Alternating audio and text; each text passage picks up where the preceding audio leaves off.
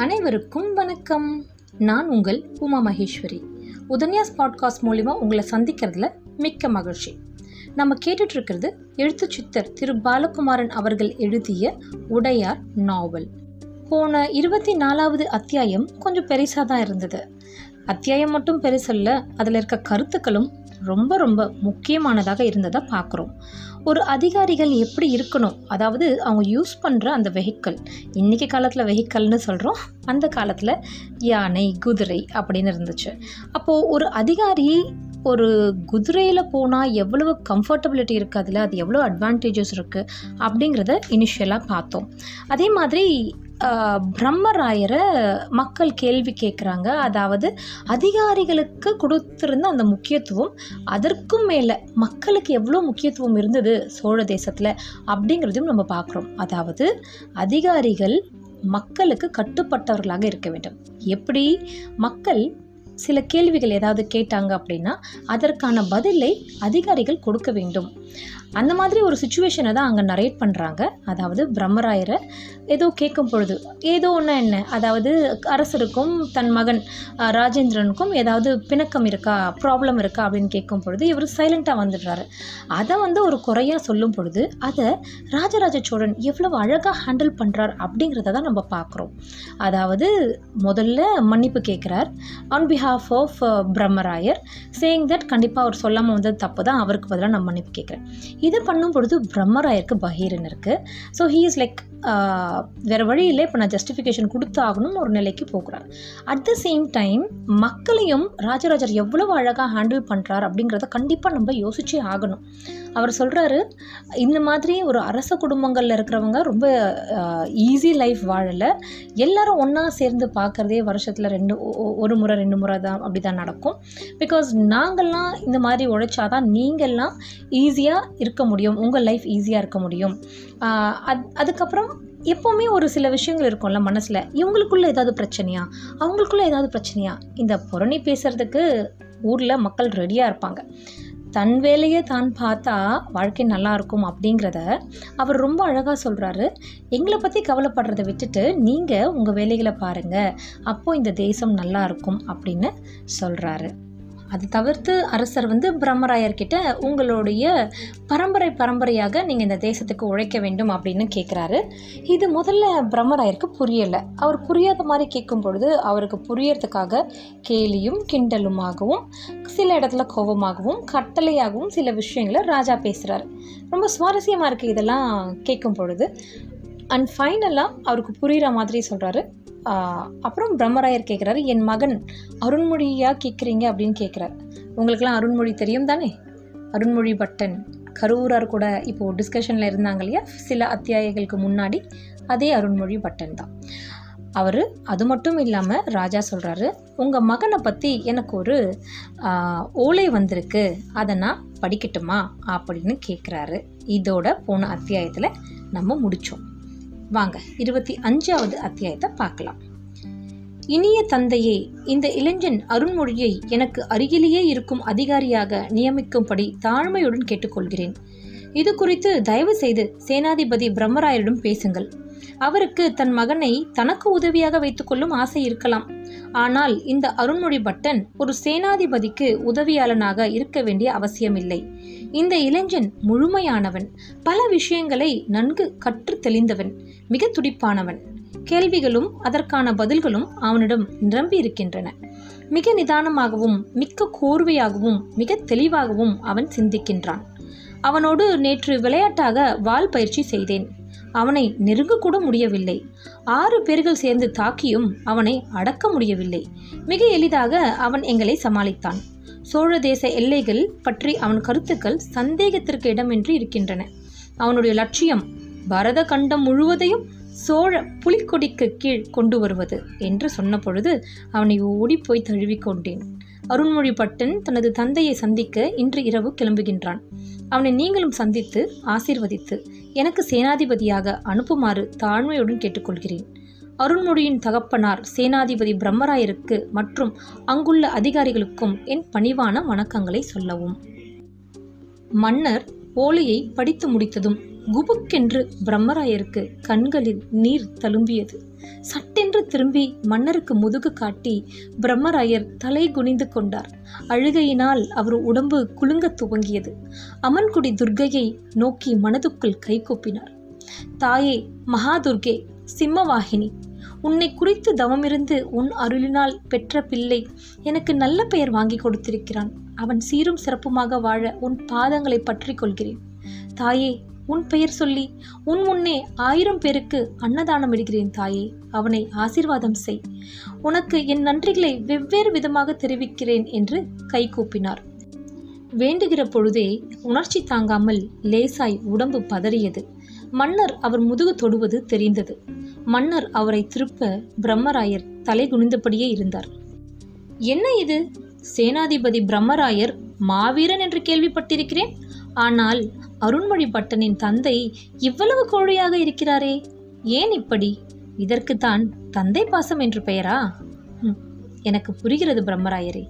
மாமன்னர் நான் வேறு. ராஜேந்திரனின் தகப்பன் ராஜராஜனாக இருக்கிற பொழுது நான் வேறு. ராஜேந்திரனை பற்றி நான் எவ்வளவு பெருமைப்பட்டு கொண்டிருக்கிறேன் என்று உங்களுக்கு தெரியும். அவ்விதமே எனது நண்பரும் சேனாதிபதியுமான நீங்கள் உங்கள் மகனை பற்றி பெருமைப்பட்டு கொள்ள வேண்டும் என்பதற்காகவே நான் இத்தனை பேருக்கு நடுவே ரகசியமாக எனக்கு வந்த ஓலையை வாசித்தேன். நல்ல குழந்தைகள் பெறுவது என்பது மிகப்பெரிய கொடுப்பினை. பாக்கியம் இது இறை அருள் குரு அருள். பிரம்மராயரே என் மகன் வேண்டிக் கொண்டபடி என் மகனின் தந்தையாகிய இந்த ராஜராஜன் ஒரு தந்தையிடம் கையேந்தி அவர் மகனை தரும்படி கேட்டுக்கொள்கிறான். தருவீரா அருள்மொழிபட்டனை என் மகனுக்கு துணையாக அனுப்புவீரா? ராஜேந்திரன் எவரையும் புகழக்கூடியவன் அல்ல. அவன் கர்வமிக்கவன் சற்று முன்கோபி. மனமாற அவன் இத்தனை தூரம் பாராட்டியிருக்கிறான் என்றால் அருண்மொழி பட்டன் இந்த பாராட்டையெல்லாம் விட மிக உயர்ந்தவனாக இருந்திருக்க வேண்டும். எனவே அப்படிப்பட்ட ஒரு இளைஞன் என் மகனுக்கு துணையாக இருப்பதையே நானும் விரும்புகின்றேன். பிரம்மராயரே அருண்மொழி பட்டன் வந்ததும் எனக்கு சொல்லி அனுப்புங்கள். சந்திக்க ஆவலாக இருக்கிறேன். அவனுக்கு சோழ தேசத்தில் இளவரசருக்கான இளவரசரின் தனிப்படைக்கான சேனாதிபதி நியமனம் காத்திருக்கிறது. உங்கள் மகனை சோழ தேசத்திற்கு தத்தம் செய்யுங்கள் என்று மன்னர் பிரம்மராயரை பார்த்து கைகூப்பினார். மா மன்னரே நான் தின்ற சோறு உங்களுடையது எனில் இந்த சோழ மண்ணினுடையது எனில் இந்த மண்ணின் விளைவால் இந்த சோற்றின் விளைவால் எனக்கு பிறந்த மகனும் உங்களுடையவன். இந்த மண்ணுக்கு சொந்தக்காரன். அவனை உங்களுக்காக உபயோகப்படுத்த என்னிடம் நீங்கள் அனுமதி வாங்க வேண்டிய அவசியமே இல்லை. இந்த சோழ தேசத்தின் ஒவ்வொரு குடிமக்கள் மீதும் உங்களுக்கு உரிமை இருக்கிறது. என் மகன் உங்கள் சொத்து. அதற்கு பிறகு உங்கள் மகனின் சொத்து. எனவே என்னுடைய அனுமதியை கேட்க வேண்டிய அவசியமே உங்களுக்கு இல்லை. இருப்பினும் தந்தை என்ற முறையில் என் மூத்த மகன் அருண்மொழி பட்டனை உங்கள் குடும்பத்திற்காக நான் தத்தம் தந்தேன். தந்தேன் தந்தேன் என்று வலக்கையை உயர்த்தி உறக்க மூன்று முறை சொன்னார். மந்திரி சபை கூட்டம் எழுந்து நின்று ஆரவரித்தது. சேனாதிபதி கிருஷ்ணன் ராமனான பிரம்மராயர் வாழ்க! என்று வாழ்த்து கூறியது. மாமன்னரின் மெய்க்கீர்த்தியை சகலரும் ஒட்டுமொத்தமாக உறக்க சொன்னார்கள். அடுத்த மூன்று மாதமும் அருண்மொழி பட்டன் அப்பாவோடு இருந்ததை விட மாமன்னர் ராஜராஜனோடு இருந்த நேரங்கள் தான் அதிகம். தன்னோடு அருண்மொழியை பல இடங்களுக்கு அழைத்து போன மன்னர் அவனை கருவூர் தேவரோடு போய் இரு என்று கட்டளையிட்டார். அருண்மொழியை தனியே அழைத்து போய் அவருக்கும் கருவூர் தேவருக்கும் இருக்கும் தொடர்புகளை விவரித்து கூறினார். மன்னரின் கட்டளையை ஏற்று கருவூர் தேவர் குடியிருக்கின்ற உடையாளூர் நோக்கி போன மாதமே அருண்மொழிப்பட்டன் பயணப்பட்டு விட்டான்.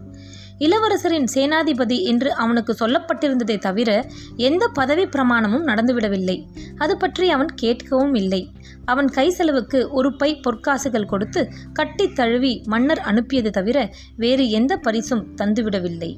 அந்த குழந்தைக்கு ஏதேனும் நிலப்புலன்கள் தர வேண்டாமா என்று மாதரிசி பஞ்சவன் மாதேவி மன்னருக்கு நினைவூட்ட மொத்த சோழ மண்டலமே அவனிடம் நிர்வகிக்க கொடுக்கப் போகிறேன்.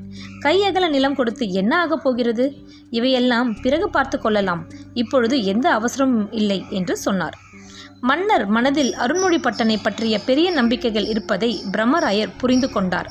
இன்றைக்கு உடையாலூரில் இருக்கும் கரூர் தேவரை நோக்கி அவசரமாக போகும்படி நேரிட்டதால் மகனை பற்றிய சிந்தனைகளும் பிரம்மராயருக்கு அதிகமாகிவிட்டது. மகனையும் பார்க்க முடியும் என்கிற விஷயம் உள்ளுக்குள்ளே சந்தோஷத்தை கொடுத்தது.